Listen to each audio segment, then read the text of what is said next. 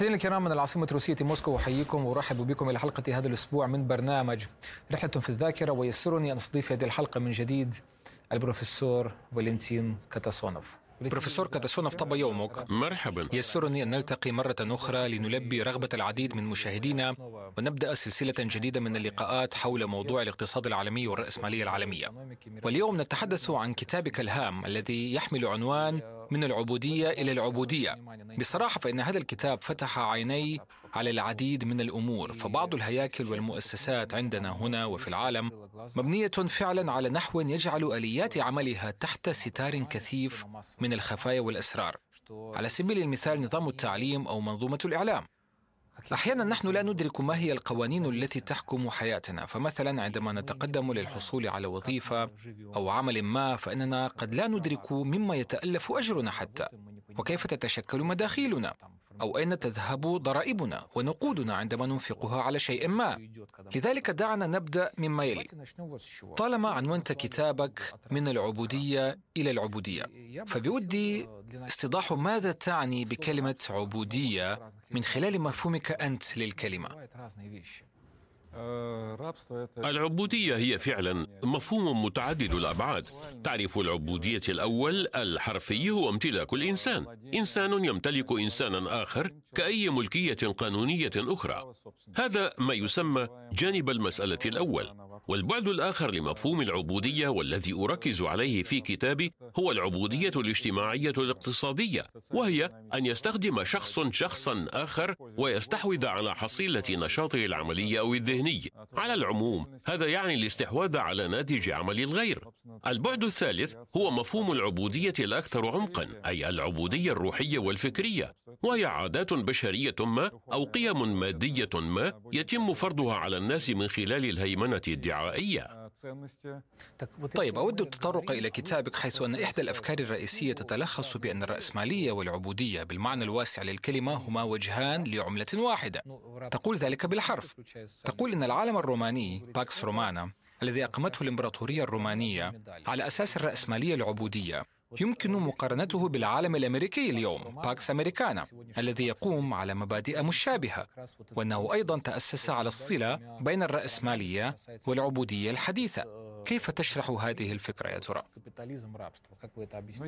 العبودية قد توجد بدون رأسمالية أما الرأسمالية فلا توجد بلا عبودية. نعم لو وضحت الفكرة ببعض التفاصيل لو سمحت. نظرا لأننا وإياك نتواجد ونعيش اليوم في ظروف الرأسمالية فعلينا طبعا الاعتراف بأن هذه الرأسمالية موجودة بفضل العبودية. ولكن بالتأكيد ليست تلك العبودية التي كانت في روما القديمة أو في حضارات ما قبل المسيحية.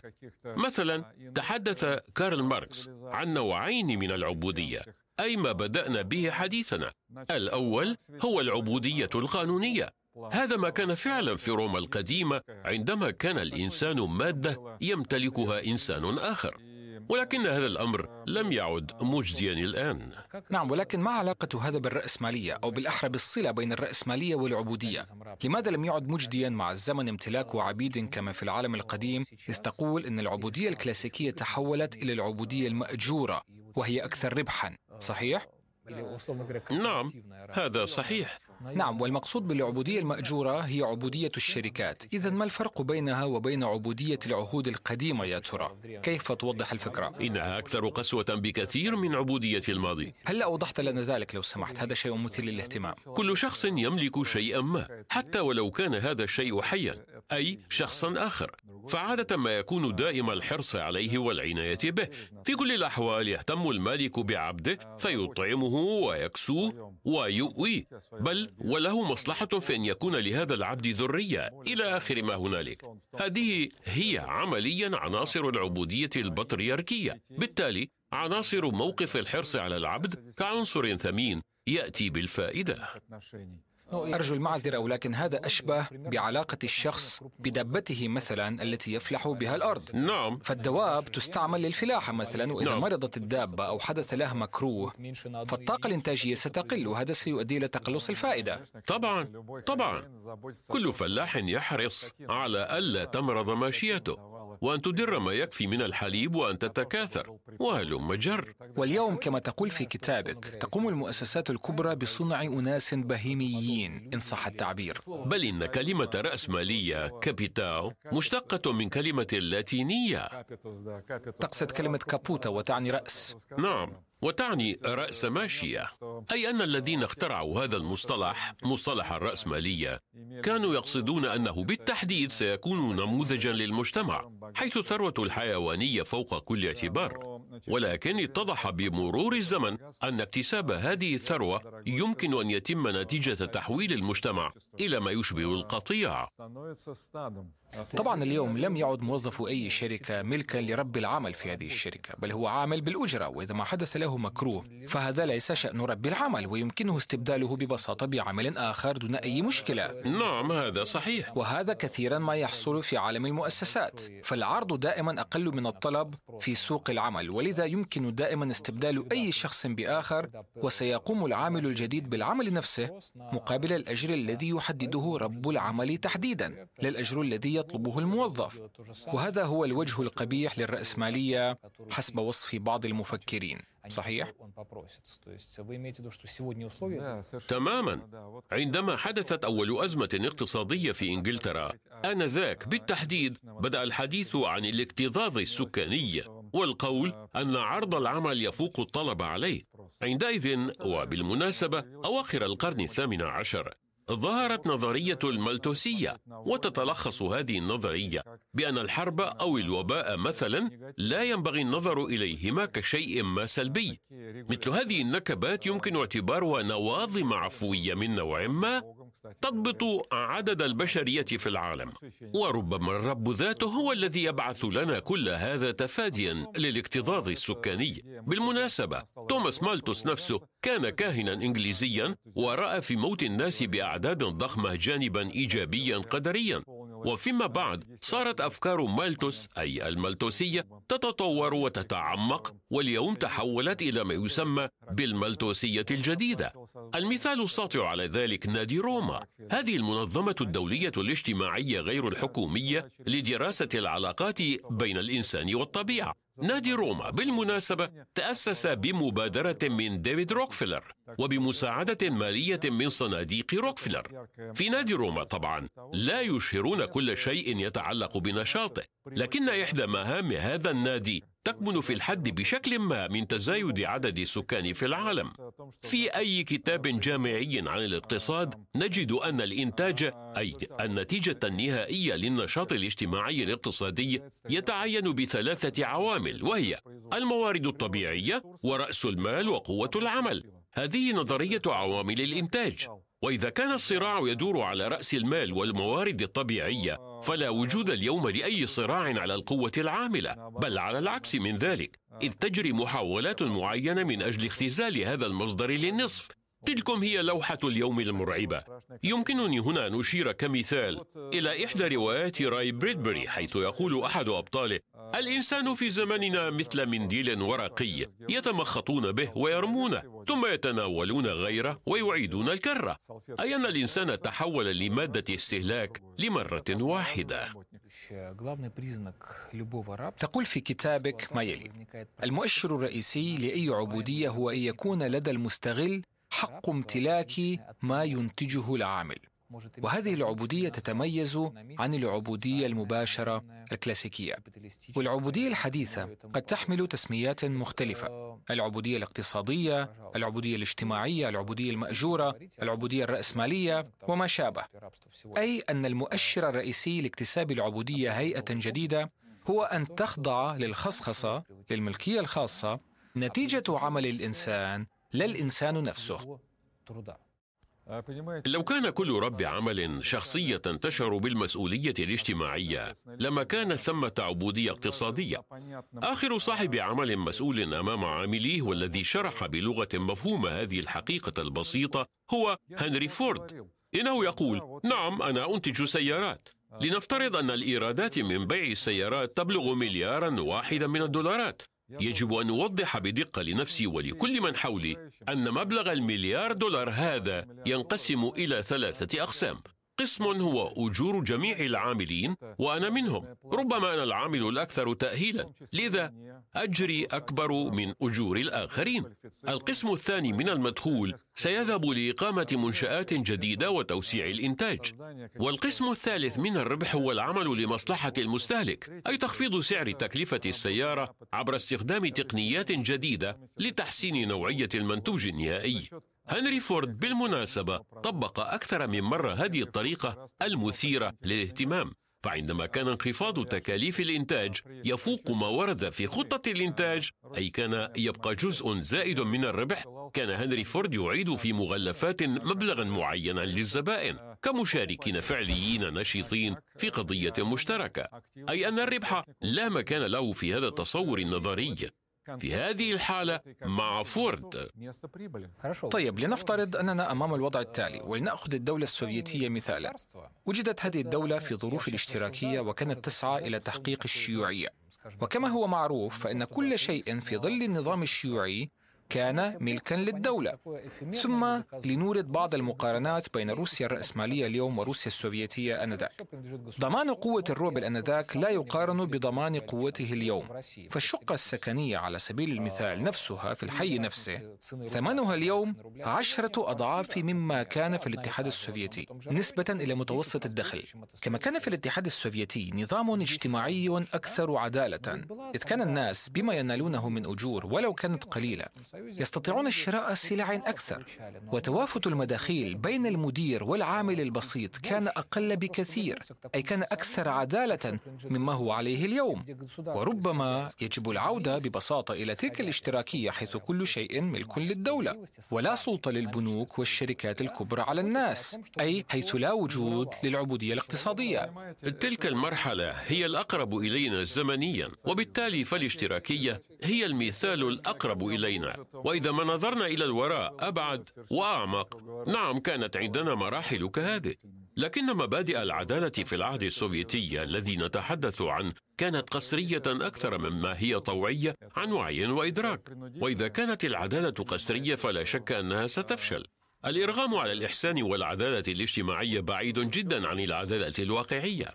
في كتابك ورد اقتباس من كتاب بشر لمرة واحدة عبودية جديدة في نظام الاقتصاد العالمي لمؤلفه كيفن بايلز. يوضح المؤلف الفرق بين الملكية والسيطرة في مجال علاقات العمل. فيقيم المقارنة التالية.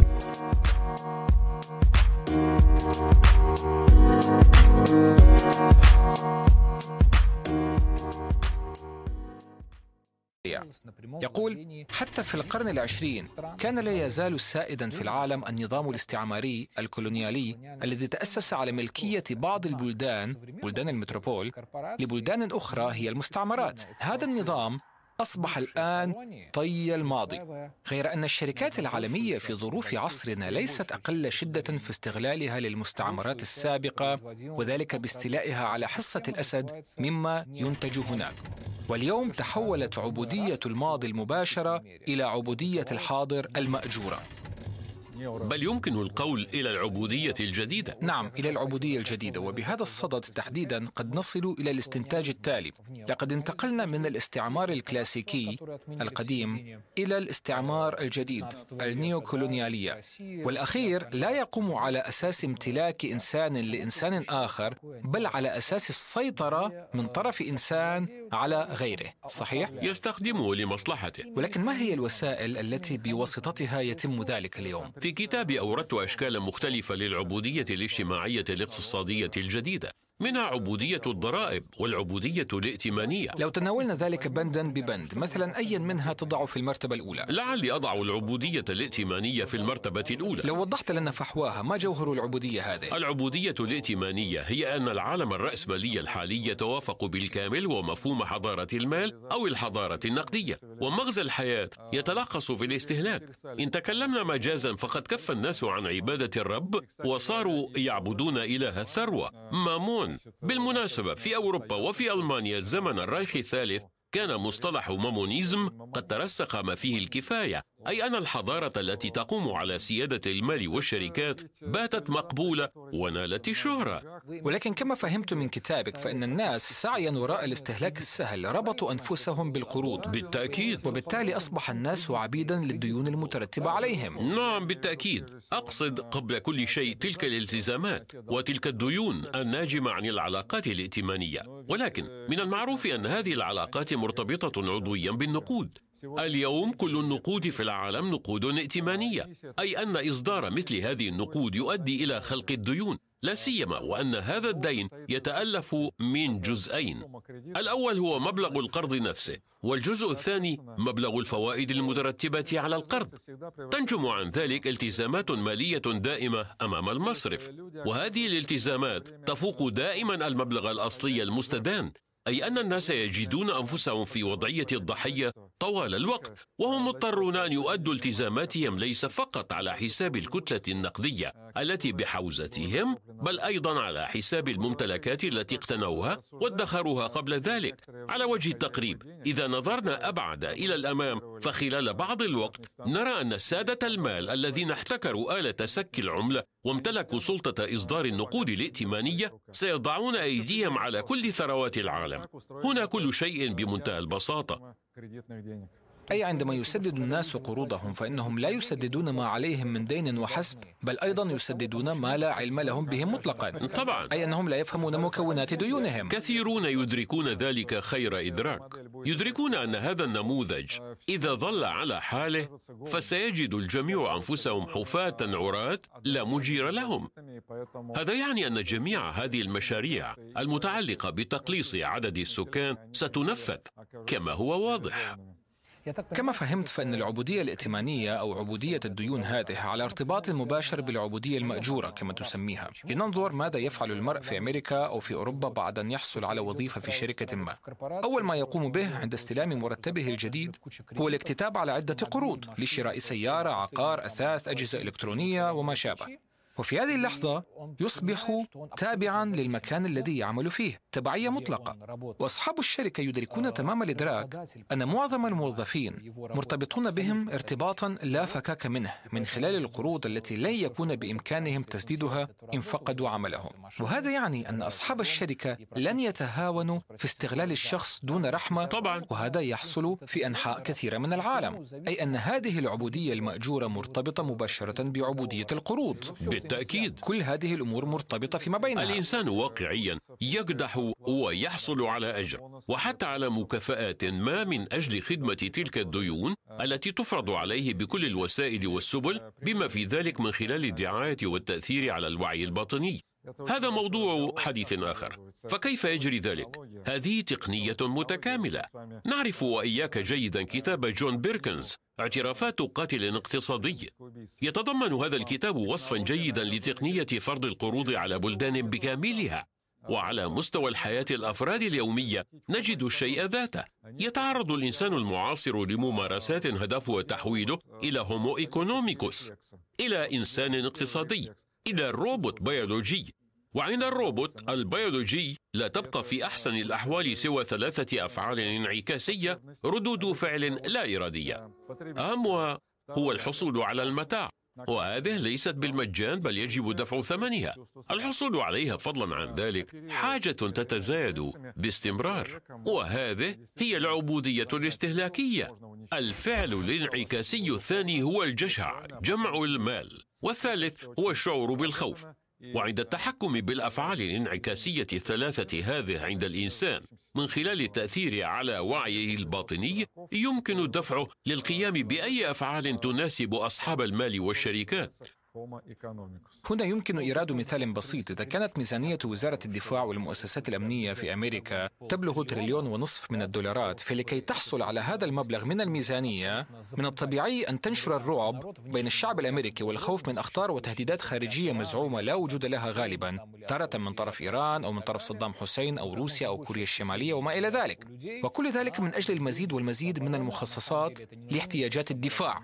ولكن في الواقع كل هذه الأموال تذهب الحرب إلى صناديق شركات المجمع العسكري الحربي ونحن نعرف جيدا من الذي يقف وراءه. إنهم نفس أصحاب النقود من الاحتياطي الفيدرالي ويجب خلق الحروب من أجل استمرارية هذه الدوامة. نعم صحيح تماما. بالفعل سادة العالم احتكروا نظام سك النقد ومما لا شك فيه أن النقود ليست هدفهم بل هي مجرد وسيلة للسيطرة.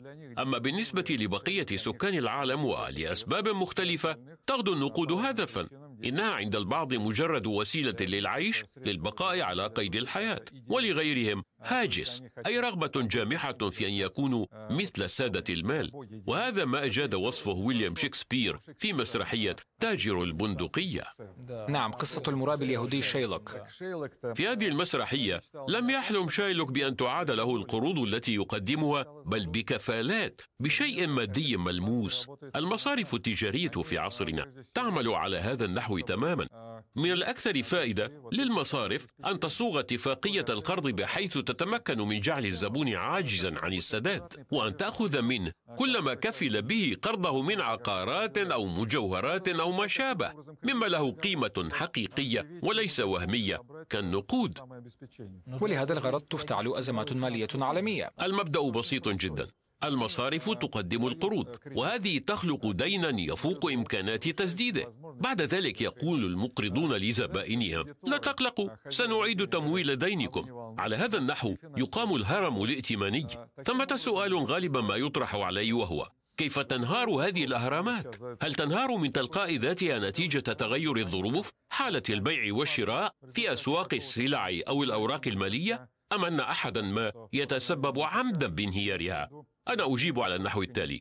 مما لا شك في أن ثمة عوامل موضوعية تيسر قيام الأهرامات الائتمانية فذلكم هو النموذج السلعي الائتماني الحالي للمجتمع والنموذج الاجتماعي الاقتصادي أيضا.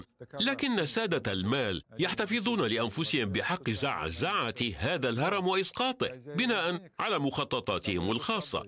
لذلك هم يعرفون بدقة في أي لحظة بل في أي ساعة سيقع الحدث إياه. أولئك الذين درسوا الأحداث في البورصة عام 29 واثقون أن انهيارها ذاك كان مقصودا. في لحظة معينة تم التوقف عن تمديد آجال كافة القروض الممنوحة بشرط إعادة الدين إلى المصرف عند أول طلب. عندئذ انتهى كل شيء وقضي الأمر وكأنما بضغطة زر. وفي عام 29 هذا ما قام به تحديدا رجل المال مصرفي البورصة الشهير برنارد باروخ أحد الأشخاص الأكثر نفوذا وربما الأكثر نفوذا على الإطلاق بين سادة المال في تلك الفترة. أود أن أقتبس مقطعا آخر من كتابك ونجري مقارنة ربما فج بعض الشيء ولكنها في محلها باعتقادي. إذا في كتابك تقتبس من كلام الجراح الشهير طبيب العيون سفيتسلاف فيودروف الذي قال ما يلي نحن لا نتمعن بما تعنيه الأسهم أنا أشتري أوراقا مالية كملكية لوسائل الإنتاج أما في واقع الأمر فإنني أشتري أنفسا إذا كانت الأسهم تعطي ربحا كبيرا فأنا لا تعنيني الآلات التي يعمل عليها البشر بل تعنيني درجة تنظيم وحرفية هؤلاء الناس وهذا هو الأهم. نهاية الاقتباس. إذا كما يقول فيودروف فإن مادة الشراء ليست الآلات بل الناس وهذا عمليا سوق عبيد. فسابقا كان الشخص يذهب إلى مثل هذا السوق ويختار لنفسه عبدا يختار العبد الذي يتمتع بعضلات قوية العبد الذي ينال إعجابه أو يختار لنفسه امرأة جميلة كعبدة كجارية. أما اليوم فالشخص كما في سوق العبيد القديم ذاك يتفحص أوضاع الشركات ليقرر أسهم أي شركة واعدة أكثر. بالتالي فإن الاختلاف قد يبدو ضئيلا. إن كان الإنسان يشتري سابقا رأسا أو عدة رؤوس من الماشية على حدة أو أن يشتري مزرعة بكاملها تحتوي عددا كبيرا من رؤوس الماشية التي تشكل أساس الإنتاج من اللبن أو اللحم مثلا صحيح؟ المشتري لا يعنيه شيء سوى كمية الحليب. نعم عائد الحليب وليس مواصفات كل بقرة مثلا على حدة. مشتري المزرعة ربما لن يدخلها أبدا بل سيكتفي بتعداد الصهاريج التي تنقل الحليب منها. نعم هذه هي العبودية الجماعية أو عبودية الشركات اليوم؟ يمكن القول إن العبودية الجمعية فعلا لكنها اليوم تخفي وراءها خداعا جماعيا. فيودروف سجل تأملاته في القرن العشرين. أما في القرن الحادي والعشرين فإن أحداث انهيار البورصات تقدم لنا مبررا إضافيا لإمعان الفكر بذلك. لنأخذ بورصة ناسداك الشهيرة. أسهم الشركات العملاقة مثل جوجل وغيرها فقاعات مالية مجرد خداع. لذلك فإن ما تحدث عنه فيودروف هو على الأرجح رأسمالية القرن الماضي أو ما قبل الماضي. أما اليوم فتجري تجارة الفقاعات وهذا يأتي بأرباح مضاعفة. إذا بروفيسور كاتاسونوف شكرا لك على هذا الحديث وآمل في مواصلة الحوار. شكرا لك. والشكر لكم أيضا. مشاهدينا الكرام بهذا نكون قد وصلنا إلى ختام حديثنا لهذا اليوم. تحدثنا في هذه الحلقة مع البروفيسور فالنتين كاتاسونوف تابعونا الأسبوع القادم مع حلقات جديدة. فحتى ذلك الحين ها هو خالد يشتكيكم من العاصمة الروسية موسكو من جامعة العلاقات الدولية. دمتم في أمان الله وإلى اللقاء.